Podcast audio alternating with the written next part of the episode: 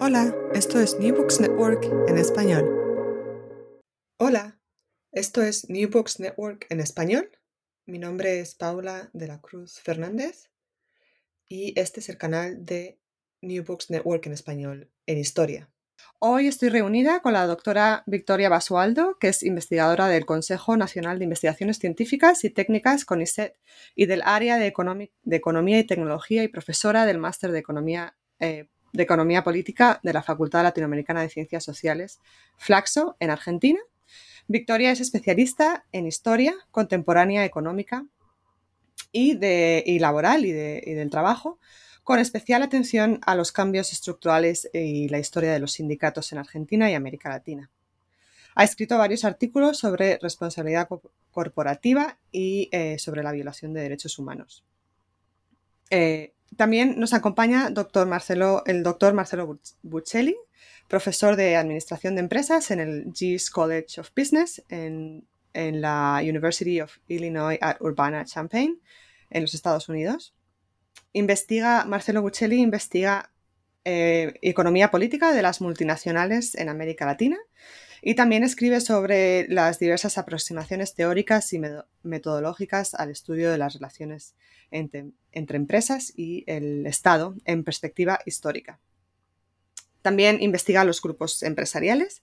Victoria y Marcelo, junto con el profesor Hartmut Berghoff, que es el director del Institute for Economic and Social History de la Universidad de Göttingen en Alemania, son los editores del libro en inglés Big Business and Dictatorships in Latin America, A Transnational History of Profits and Repression, publicado por Palgrave en 2021.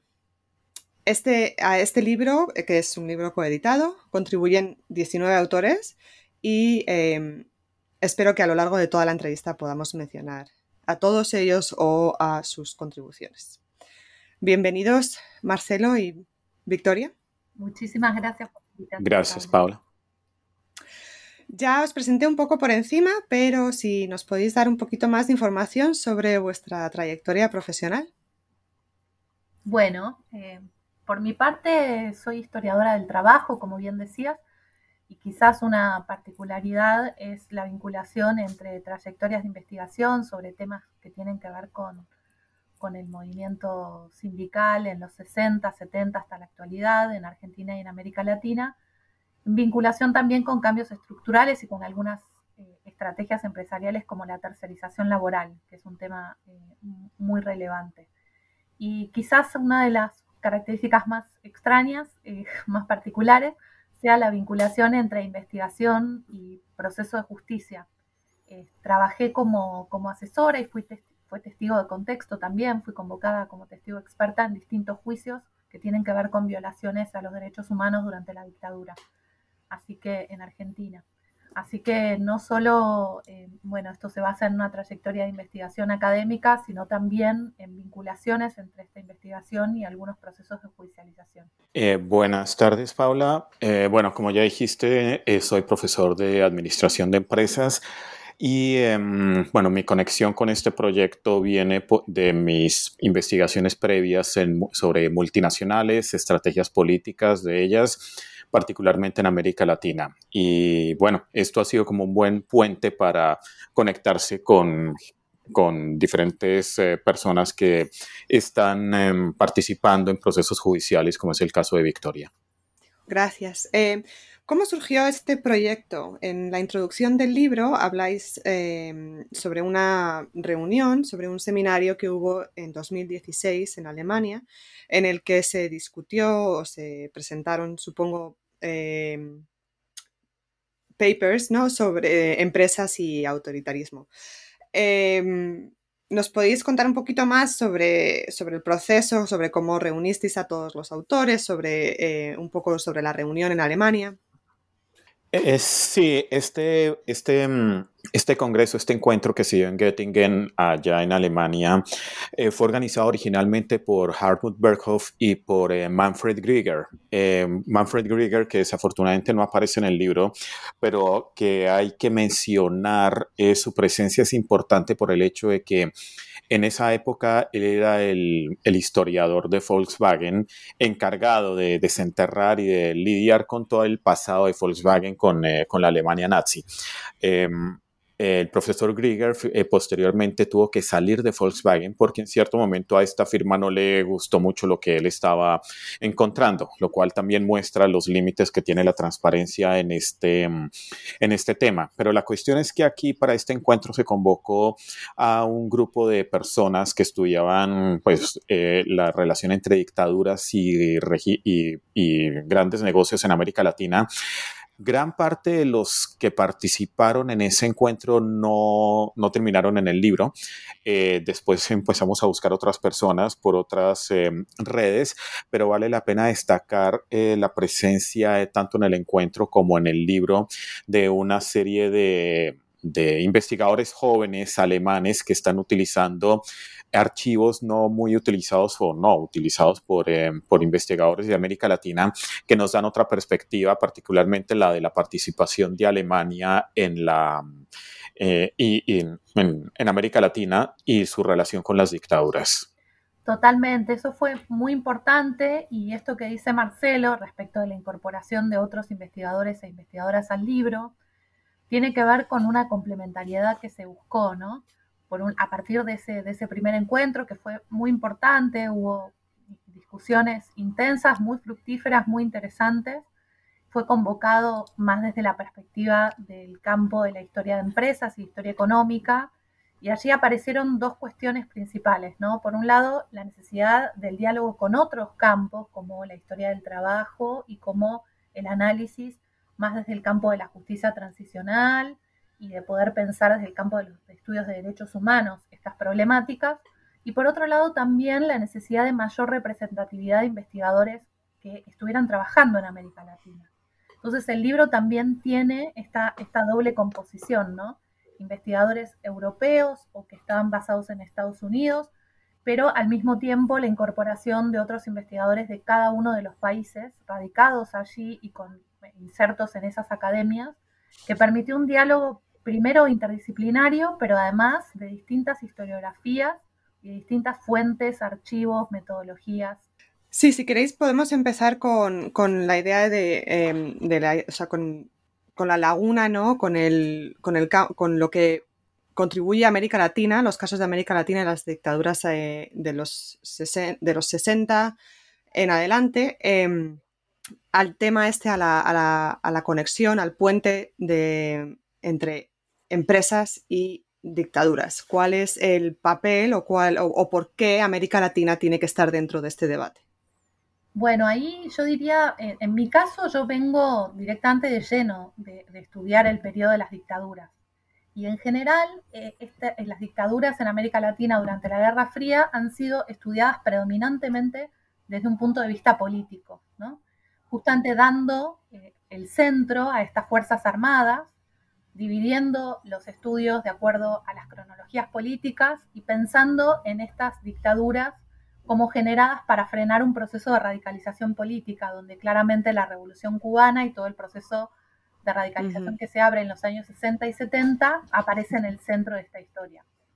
Desde mi perspectiva, y así es como yo llegué a este proyecto, es muy interesante combinar esa historia de radicalización política y del papel de las Fuerzas Armadas, que no puede discutirse, cuya importancia no puede discutirse bajo ningún concepto, o sea, claramente esto está en el centro, pero al mismo tiempo hay una subtrama, hay otros actores en esta historia en particular que tienen que ver con las transformaciones económicas y sociales, que cuando uno los introduce ve otra historia, no es solamente la radicalización política, sino en vinculación con qué sectores, con qué proyectos, ¿no?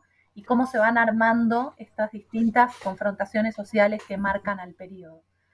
Por eso creemos que este libro, que tiene una gran cantidad de contribuciones, por un lado tiene 3 contribuciones sobre el caso de Brasil, incluyendo un análisis más general por parte de Pedro Campos, pero además un análisis específico sobre el caso de Volkswagen Brasil por parte de Christopher Cooper y de la represa Tucuruí por parte de Fredrik Schulze, que tiene también 3 casos sobre Argentina, viendo enfoques generales, pero también los casos específicos de Mercedes-Benz y de Ford, de estas grandes automotrices transnacionales. Por otro lado, sobre Uruguay, el estudio de Bogliaccini, Geymonat y Opertti, que da una perspectiva general de cómo pensar este tema. Por otro lado, dos análisis muy interesantes sobre Chile, llevados adelante por Carlos Uneus y Tomás Undurraga en su perspectiva general, y sobre Madeco, específicamente el caso de Stillerman. Estudios sobre Colombia, un estudio muy interesante sobre la etapa de Rojas Pinilla en los años 50 y el papel particularmente de Canadair. Y por otro lado, Martín Monsalve y Abel Puerta sobre Perú. Y el estudio de Marcelo Bucheli sobre las multinacionales en América Central, que se suma al análisis de Juan Pablo Oslaski sobre el sector financiero en Argentina, Brasil, Chile y Uruguay. Entonces tenemos justamente un abordaje a este periodo tan complejo de la Guerra Fría, desde los años 50 hasta los años 80, con aportes generales y específicos de caso para todos estos países, y creemos que esto permite avanzar en este diálogo que proponíamos, de no solo mirarlo en términos de historia política al periodo, sino también incluir estas transformaciones económicas y sociales y estos actores clave, ¿no? Si os parece, podemos seguir con la idea de un estudio transnacional y no un estudio comparativo, ¿no? Porque eso yo creo que es importante del libro, y es que no estáis intentando sacar, comparar cómo una empresa actúa en un país o en otro, sino cuáles son los rasgos, ¿no?, que define la organización empresarial y las empresas como actores en las dictaduras de América Latina y más allá, ¿no? O sea, más incluso global. Sí, aquí digamos un aspecto importante del libro, para lo cual la participación de Hartmut es crucial, es que se utilizó como trampolín, como punto de partida, los estudios que se han hecho sobre Alemania nazi y su relación con el sector empresarial alemán.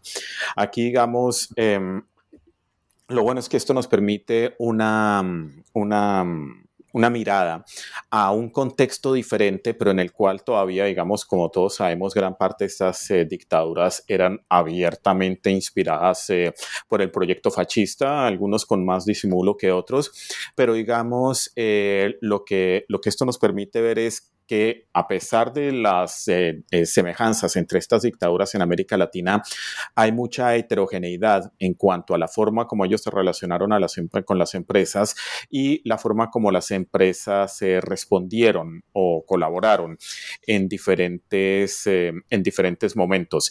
Y aquí, digamos, hay un elemento muy importante que marca una diferencia muy grande entre toda América Latina y el caso alemán, y es que en el caso de los nazis ellos no llegaron al poder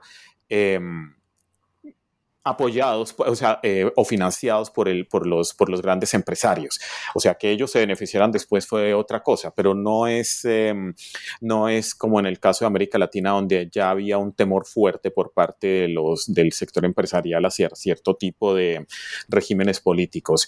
Entonces, sí, o sea, en gran parte, digamos, tú usas la palabra transnacional, lo cual usamos aquí también en el título del libro, y lo cual es útil porque realmente vemos una heterogeneidad muy grande entre las formas como se respondió y las formas como se relacionaron las grandes empresas con las dictaduras. Tal cual, yo diría eso, digamos, me parece que hay una preocupación además por ver las especificidades y los procesos históricos concretos, tanto en términos metodológicos, como en términos de fuentes, como en términos conceptuales. Hay un foco muy grande puesto en tratar de abordar específicamente cada uno de los procesos. Pero también diría, Marcelo, no sé qué te parece, pero yo creo que sí hay conclusiones más generales. Digo, por más que estos papeles fueron diferentes en cada uno de los casos, sí vemos que fueron muy relevantes, porque como decís, a diferencia de lo que pasó en la Alemania nazi, hay un involucramiento desde antes, o sea, hay un involucramiento en la generación de estos regímenes dictatoriales, hay una participación que tiene que ver con el financiamiento a muchos de ellos, con los acuerdos de negocios, con la provisión de cuadros que provienen del ámbito empresarial y van a ser hacedores de políticas públicas durante las dictaduras. Va a haber procesos de enriquecimiento y de crecimiento patrimonial por parte de las empresas y de ventas y de posicionamiento en cada uno de los mercados. Y va a haber también una preocupación por esto que planteaba Marcelo, ¿no? Una preocupación por la cuestión de los derechos laborales como un punto compartido entre Fuerzas Armadas y sectores empresariales. El tema de rearmar, reestructurar el papel de los movimientos sindicales y obreros y de la estructura de derechos, del acceso, qué sé yo, en Brasil, por ejemplo, hay estudios interesantísimos sobre el acceso a la justicia, sobre cómo antes del golpe del 64 los trabajadores se habían volcado masivamente al campo de la justicia laboral como un ámbito en el cual poder plasmar algunas de las luchas que venían llevando, por otro lado, en sus establecimientos laborales o en la calle. Cómo la justicia laboral cambia radicalmente durante la dictadura y es un objeto de preocupación frenar y reestructurar esto. Lo mismo claramente se ven los casos de Argentina, ¿no? No solo, y lo mismo veíamos también en el caso de Brasil a partir del estudio de los accidentes laborales, cómo aumentan los accidentes laborales en esta etapa debido a la baja en las condiciones de seguridad y la pérdida de enormes derechos. Lo mismo vemos en el caso de Chile, ¿no? Donde esto además luego se va a plasmar en el plan laboral, pero con una serie de avances sobre los derechos laborales que parecen ser la marca registrada, ¿no? Lo mismo en Uruguay, en fin. De algún modo, este papel de los trabajadores y la estructura de derechos laborales aparece en el centro y nos hace pensar que no es posible pensar a las dictaduras únicamente con protagonistas militares, sino que hay un entramado allí de relaciones que incluye a sectores económicos muy importantes, ¿no? Y aquí, digamos, me gustaría añadir, y de acuerdo con Victoria, sí había algunas, a pesar de la heterogeneidad, vemos algo en común y es el temor, el pánico en algunos casos del sector empresarial a lo que ellos creían se venía como un peligro dentro del marco de la Guerra Fría que seguro los llevaba a pensar iba a llevar a un régimen económico en el que iba a desaparecer la propiedad privada y este tipo de cosas y veían al sector sindical como parte de la vanguardia de ese otro proyecto del cual ellos eran enemigos. Entonces, digamos, claramente hay ese elemento en común que nuevamente las respuestas van a variar de país a país. Quizás podemos hablar de un poco de la intersección entre, ahora que mencionabais las regulaciones laborales y demás, entre historia empresarial e historia laboral, que tus dos capítulos, Victoria, tocan este tema y también, por ejemplo, el de Joel Stillerman sobre la industria del cobre en Chile. Sí, absolutamente. Esa es una preocupación que fue apareciendo en el libro. En realidad apareció desde el propio Congreso en Alemania, 2016. Apareció además con el caso central que se había analizado en ese Congreso, que era el caso de Volkswagen Brasil, ¿no? No solo el caso de Chile, de Madeco, que es clarísimo. Digamos, ahí podemos ver un argumento muy claro de Joel Stillerman que va en línea de un libro pionero sobre estos temas que coordinó Peter Wynn en el año 2004, que se llamó Victims of the Chilean Miracle. Un libro muy interesante porque justamente reunió una cantidad de estudios que mostraban la cara oculta del avance del neoliberalismo en Chile, ¿no? Entonces, hablemos de milagro, pero también hablemos de las víctimas del milagro, decía ese libro en ese momento. Y Stillerman va por el mismo lugar, que muestra la pérdida de derechos, el debilitamiento de las organizaciones sindicales y lo que implicó la dictadura de Pinochet en este sentido, en el desmantelamiento de la estructura de derechos que había sostenido la Unidad Popular y que había sido uno de los ejes centrales de este corto gobierno de Allende que había traído tantas transformaciones, ¿no?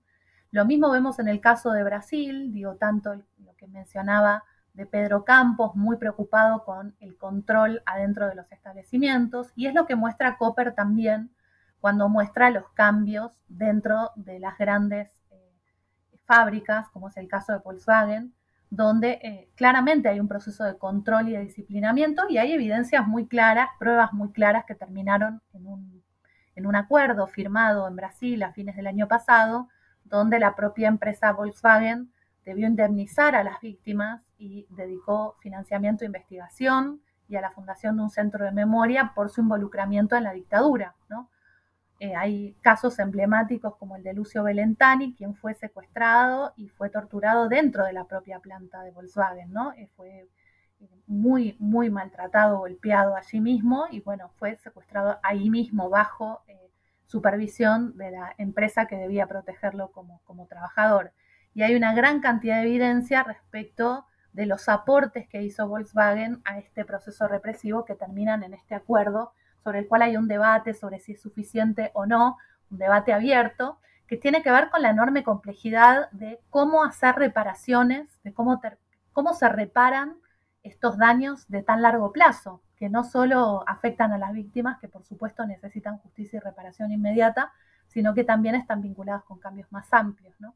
Y esto es lo mismo que veíamos en el caso de Argentina, en los capítulos que mencionabas, en casos como el de Ford, que terminaron en sentencias penales, como la que fue el 2018, un tribunal oral federal, no solo declaró culpable a un militar, Santiago Marribero, sino a dos gerentes de Ford Motor Argentina, Héctor Sibila y Pedro Müller, por las violaciones a los derechos humanos de 24 trabajadores y delegados, algunos de los cuales fueron cautivos dentro de la propia planta de Ford.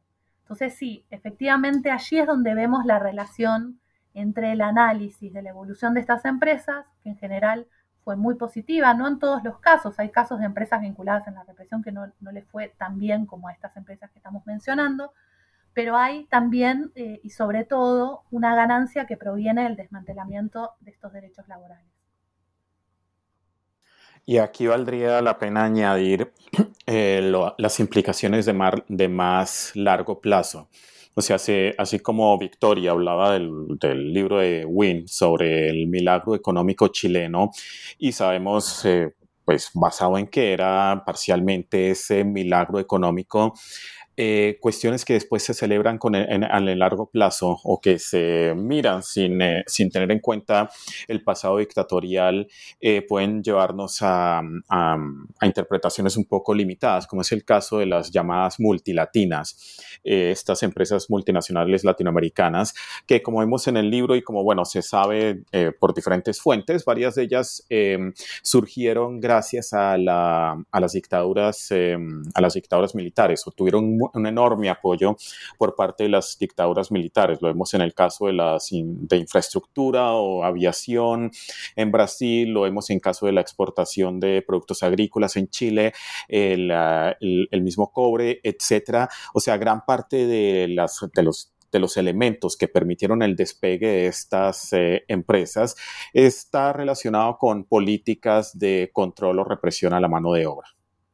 Muchas gracias. El marco, dentro de este marco, antes de que, yo sé que tienes que ir, Marcelo, antes de que te vayas, quería un poco tocar sobre, y todavía en la perspectiva transnacional, las multinacionales, porque uno de los aspectos más interesantes del libro, en mi opinión, es esta idea de incluir multinacionales que sean tanto desde América Latina hacia afuera, o desde algunos países de América Latina hacia afuera, y también desde otros países que no son solo Estados Unidos en América Latina. Y incluís, por ejemplo, obviamente el caso de Alemania, pero también Canadá, y bueno, si podemos hablar un poquito de esto.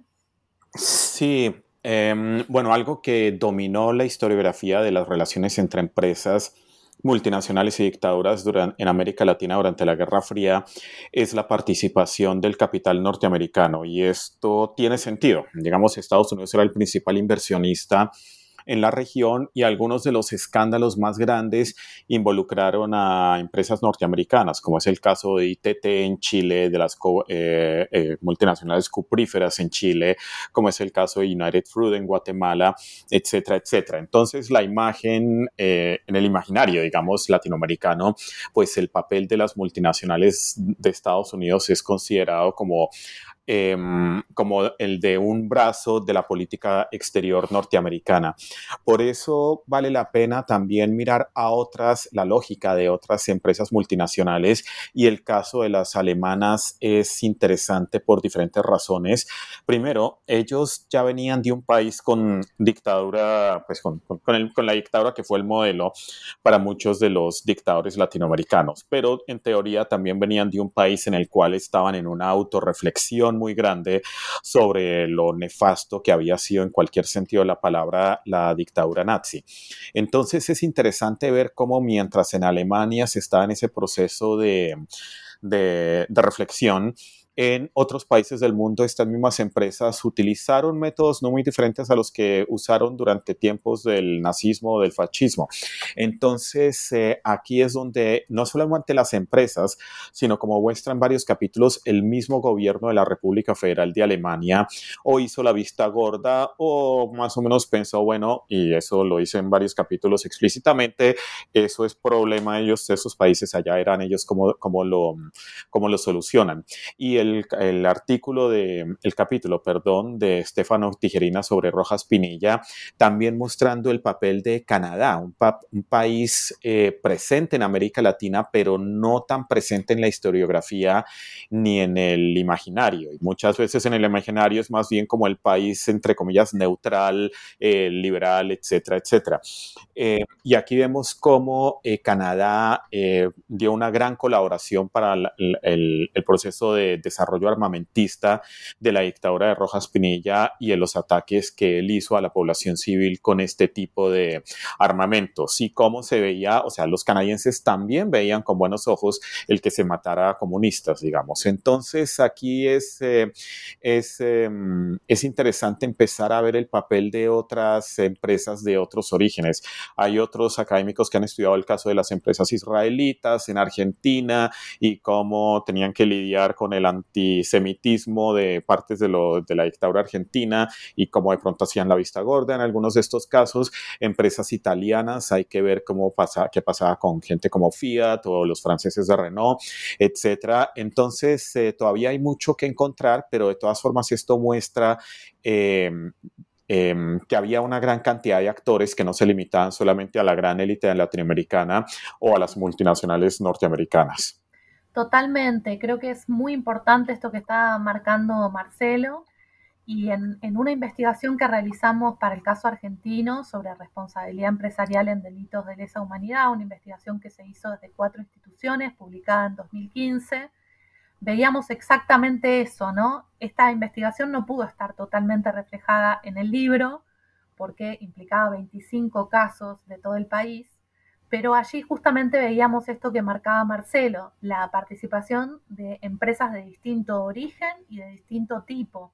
Casi todas las empresas que analizamos en ese proyecto fueron grandes empresas y no pequeñas o medianas, digamos, pero muchas de ellas eran de origen nacional y algunas de ellas fueron empresas que se convirtieron en multinacionales, como las del grupo Techint, ítalo-argentino, que tiene, bueno, por supuesto sus empresas principales en Argentina, Dalmine Siderca y Propulsora Siderúrgica, con una con evidencias muy importantes de participación empresarial en la represión, ¿no?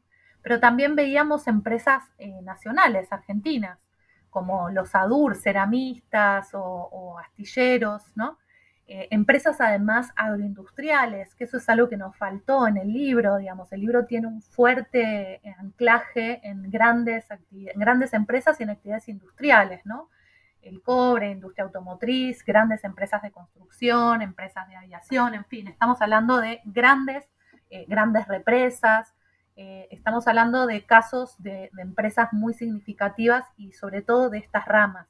Pero nosotros en Argentina tenemos estudios sobre el ámbito agroindustrial, sobre los ingenios azucareros en el norte del país. Y realmente es muy impresionante ver allí el nivel de poder que tienen estas empresas y el papel de los trabajadores rurales, que fueron muy fuertemente reprimidos. Todo esto salió a la luz en el caso de Brasil con la Comisión Nacional de la Verdad en 2012-2013, donde efectivamente la represión en el ámbito rural pudo documentarse de manera extensiva, y esto es algo en lo cual habría que seguir hacia adelante, ¿no? Lo mismo Volkswagen, que tenía esa gran hacienda en el Amazonas. Hay una conexión entre lo rural y lo urbano, y una presencia empresarial en el ámbito rural que está muy subestudiada y que nosotros recién empezamos a reflejar en el libro. Si os parece, podemos pasar a hablar un poquito de las fuentes y de los métodos que se usan en todos los capítulos. Bueno, a mí me llamó la atención el análisis de relaciones, ¿no? Que pone de manifiesto cómo cómo no siempre debemos fijarnos en que las empresas buscan beneficios, sino que es importante conocer también cómo funcionan las comunidades empresariales, para saber esa continuidad, ¿no?, entre el antes de la dictadura, durante la dictadura y el después, por qué siguen, por qué prevalecen, por qué permanecen algunas empresas y algunas élites empresariales. Hay varios capítulos que tocan o que utilizan el método de network analysis, pero podemos un poco hacerlo más general o centrarnos en ese método. A ver, yo puedo empezar hablando un poco del método de redes, que es un método cuantitativo, cualitativo también, que se ha venido usando de una forma cada vez mayor en América Latina últimamente. Una gran ventaja de este método es que nos permite utilizar un tipo de fuentes públicas para ver cómo evoluciona la relación entre las élites, el gobierno y las empresas durante diferentes momentos. El método es utilizado por Monsalve, Sanatti y Puerta en el capítulo de Perú para ver cómo las empresas peruanas se acomodaron a la dictadura de izquierda de Velasco Alvarado, que no hemos mencionado por el momento, o también para el Opertti, Bogliaccini y Geymonat, perdón, lo usaron para el caso de Uruguay y mostraron cómo las empresas uruguayas, o sea, para mostrar el por qué las empresas uruguayas no tuvieron que encarar un proceso de liberalización económica como el que sí se vio en Chile o posteriormente también en Argentina. Entonces, digamos, este tipo de método puede usar cosas como directorios telefónicos incluso, directorios de clubes, de universidades, informes financieros, etcétera, y de esta forma sobreponer un poco lo que es el problema de acceso a fuentes que tenemos en América Latina. Sí, tal cual. Creo que eso es una de las alternativas metodológicas. Incluso hay varios otros capítulos que quizás no grafican las redes como sí lo hacen los dos capítulos que mencionaba Marcelo, pero que sí reconstruyen estos vínculos y estas relaciones. Y me parece muy, muy importante ver que el libro tiene el gran mérito de tener una gran cantidad de aproximaciones metodológicas, de fuentes y el acceso a una gran cantidad de archivos, ¿no? Más allá del caso que acaba de mencionar Marcelo, hay además otros estudios, por supuesto, la utilización de estadísticas públicas por parte de los gobiernos, pero además de una gran cantidad de documentos producidos por los gobiernos, análisis sectoriales y demás como fuentes. Además, las cámaras empresariales que tienen un registro de la actividad y muchas veces información por parte de las empresas. Y aquí llegamos al punto crítico, ¿no? Todo esto que estoy mencionando junto con fuentes de prensa, junto con documentos que vienen de la historia oral, es decir, entrevistas tanto a protagonistas destacados como informantes clave, a archivos. En el caso argentino, por ejemplo, hay archivos de inteligencia. En el caso de Brasil también hay distintos archivos vinculados a seguridad y a seguimiento que son muy interesantes. En el caso de Argentina, la Dirección de Inteligencia de la Policía de la Provincia de Buenos Aires es un archivo de inteligencia disponible, pero además está el Archivo General de la Nación, el Archivo Nacional de la Memoria. Hay una gran cantidad de fuentes, incluso de las Fuerzas Armadas utilizadas aquí. Y todo esto digo que es muy importante para tratar de circular un problema que tenemos en este campo, que es el cierre de los archivos empresariales. Las empresas, por supuesto, disponen de sus papeles y de sus archivos como una propiedad privada y para etapas tan complejas como las que estamos analizando y donde además están los procesos de judicialización como un horizonte, hay un cierre total de estos archivos. Y esto es un enorme problema porque los archivos empresariales tienen una cantidad de documentación muy relevante para poder analizar estos procesos. Aquí entonces hay una amplia gama de recursos metodológicos y de fuentes que incluyen también archivos sindicales. No es que a los sindicatos les resulte muy fácil guardar sus papeles ni valorar del todo la importancia que tienen estos documentos, pero sí se han utilizado archivos sindicales, por ejemplo, para documentar el estado de las relaciones laborales o los procesos de persecución, cosa que también está muchas veces reflejada en los propios archivos de los ministerios de trabajo.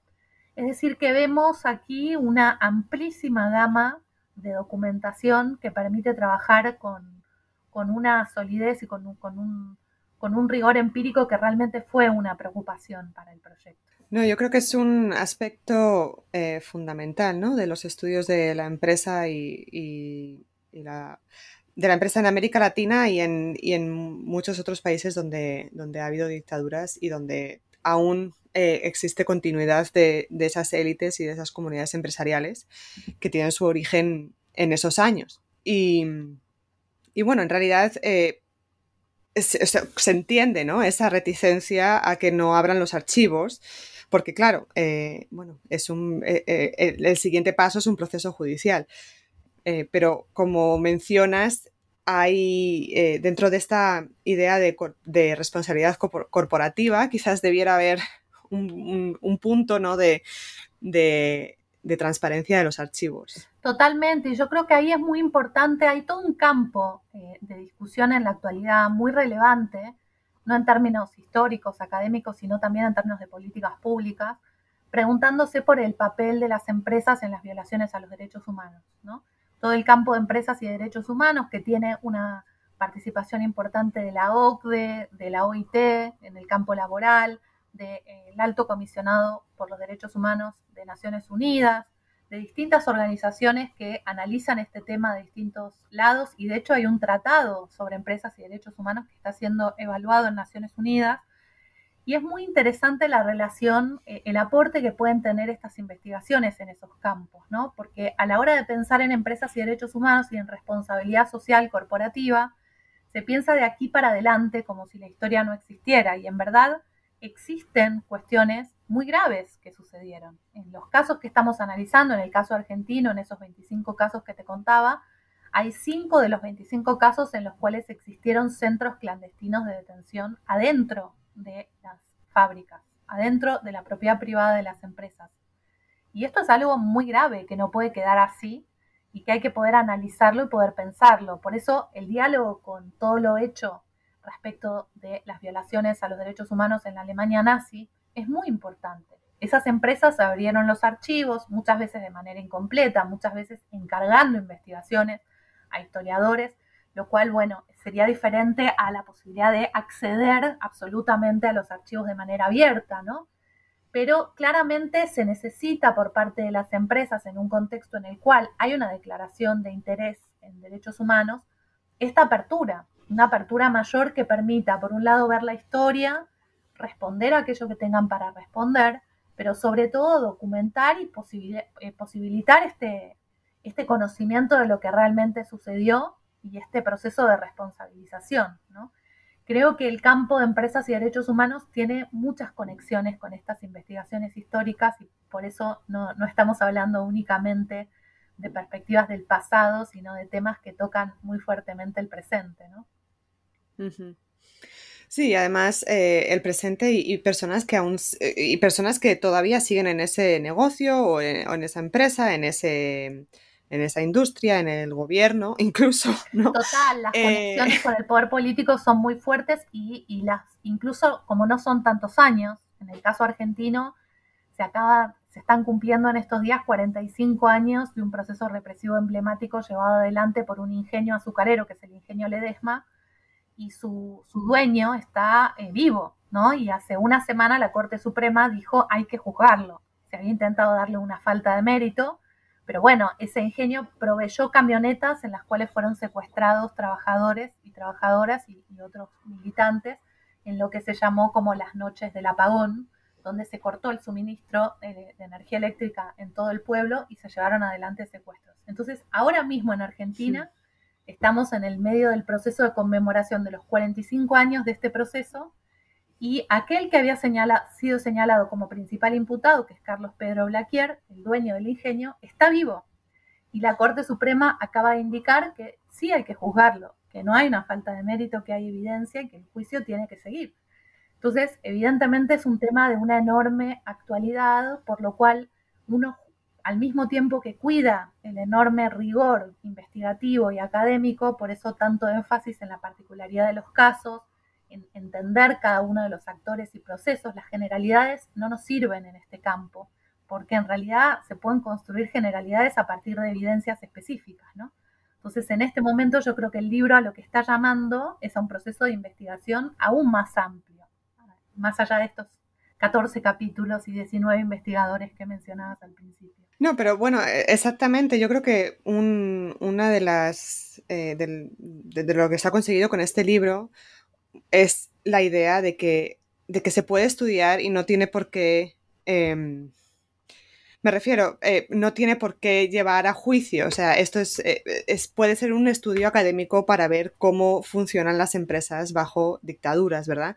Y obviamente, pero se entiende, por otro lado, por qué las empresas no van a dejar que los académicos empiecen a revisar sus archivos. Tal cual, es un tema de una actualidad muy grande y que puede tener consecuencias penales en la actualidad, pero al mismo tiempo uno se preguntaría si no es hora, ¿no? Digo, y en ese sentido, respecto de la Alemania nazi, estas mismas empresas, Volkswagen, por ejemplo, bueno, reconoció su utilización de mano de obra esclava y abrió una cantidad de cuestiones que permitieron no solo la reparación a las víctimas específicas, sino también debates sociales, ¿no? Muy bien, pues muchas gracias, Victoria, por estar hoy conmigo, y también estuvo Marcelo Bucheli. No, muchísimas gracias a vos, realmente un gran placer esta conversación y esta invitación. Gracias. A todos los oyentes, gracias por escuchar New Books Network en español. Les espero en la próxima entrevista. Gracias por escuchar New Books Network en español.